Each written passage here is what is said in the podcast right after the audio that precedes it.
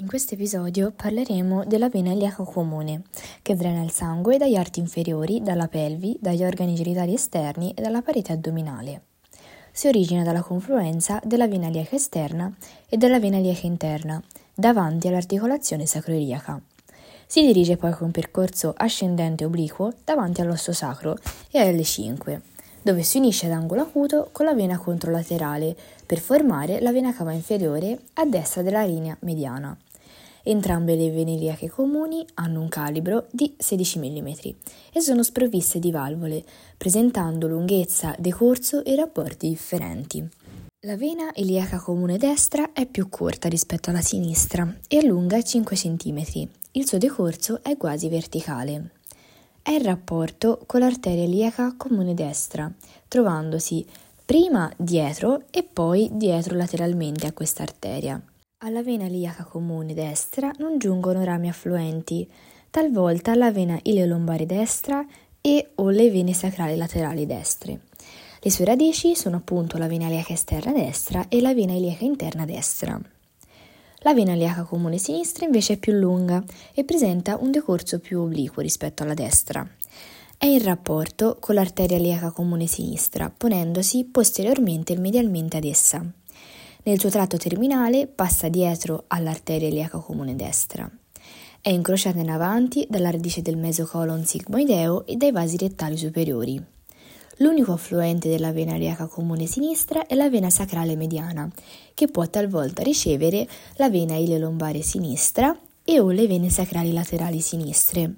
Le sue radici sono la vena iliaca esterna sinistra e la vena iliaca interna sinistra. Vediamo le radici delle vene iliache comuni, ovvero la vena iliaca interna o vena ipogastrica e la vena iliaca esterna. La vena iliaca interna drena la pelvi e i suoi organi, gli organi genitali esterni e parte dell'arto inferiore origina a livello del contorno superiore del grande forame ischiatico e risale poi anteriormente lungo l'articolazione sacroiliaca alla cui estremità superiore si unisce con la vena iliaca esterna per formare la vena iliaca comune. Questa vena è in rapporto posteriormente con il plesso sacrale e con l'arteria iliaca interna, con cui entra in rapporto anche medialmente. I rami affluenti si dividono in parietali e viscerali. Quelli viscerali sono mm, vene pressi venosi privi di valvole che circondano gli organi pelvici, quindi la vena pudenda interna e il plesso venoso pudendo, le vene vescicali, il plesso venoso prostratico nel maschio e il plesso venoso vaginale nella femmina, le vene uterine e il plesso venoso uterino nella femmina e le vene rettali medie e il plesso venoso rettale. Mentre i rami affluenti parietali sono le vene otturatorie, le vene glutee superiori e inferiori, le vene sacrali laterali e la vena ileolombare.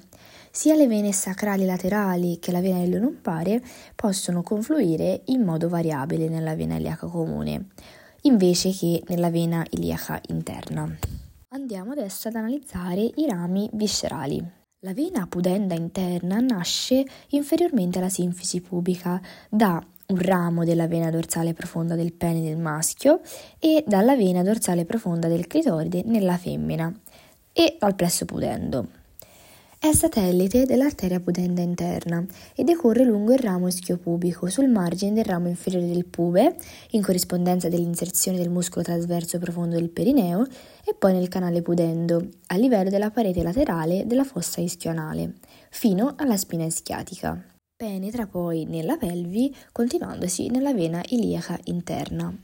Riceve come affluenti le vene profonde del pene nel maschio e le vene profonde del clitoride nella femmina, le vene dell'uretra, le vene del bulbo del pene nel maschio e del bulbo del vestibolo nella femmina, le vene scrotali posteriori del maschio o labiali posteriori nella femmina, le vene rettali o emorroidarie inferiori che eh, attraverso quest'ultime drenano la parte esterna del plesso venoso rettale o emorroidario.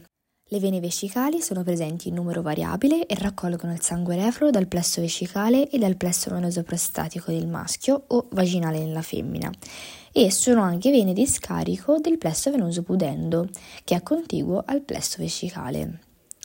Il plesso venoso prostatico origina da grosse vene tortuose anastomizzate che sono connesse anteriormente con il plesso venoso pudendo e posteriormente con il plesso venoso rettale.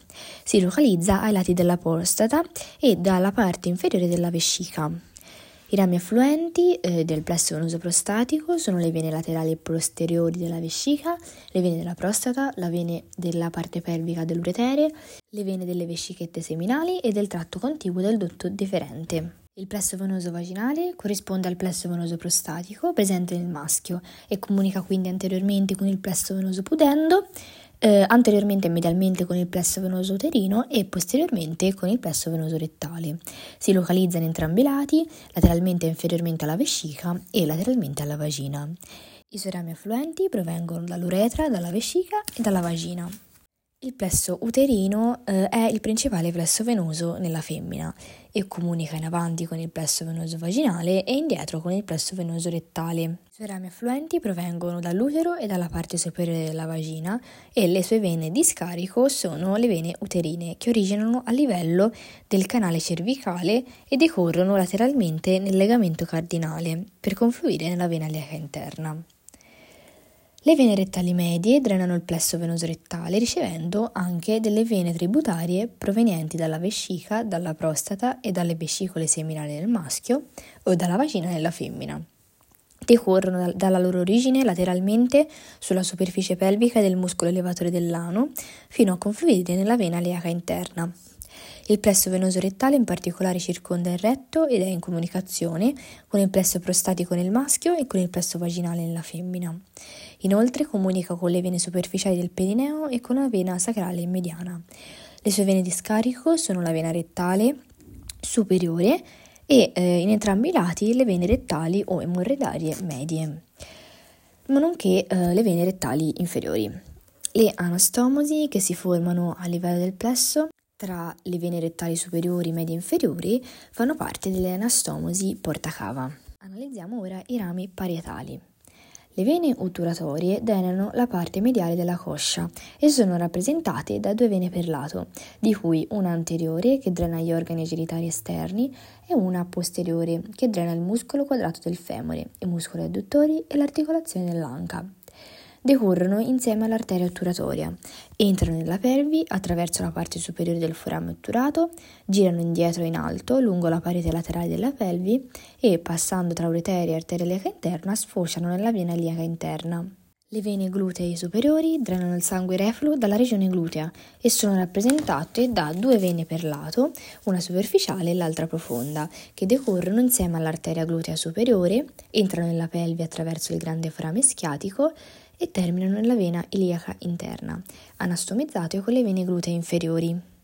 Le vene glutee inferiori drenano invece la parte superiore della regione posteriore della coscia e della natica, sono due per lato e convergono in un tronco unico che decorre insieme all'arteria glutea inferiore. Si anastomizzano con le vene circonflesse mediali del femore e con le vene perforanti superiori. Successivamente entrano nella pelvi attraverso la parte inferiore del grande forame schiatico e confluiscono nella porzione distale della vena iliaca interna. Le vene sacrali laterali sono piccoli vasi che decorrono lungo i margini dell'osso sacro e ricevono le vene intervertebrali della regione sacrale.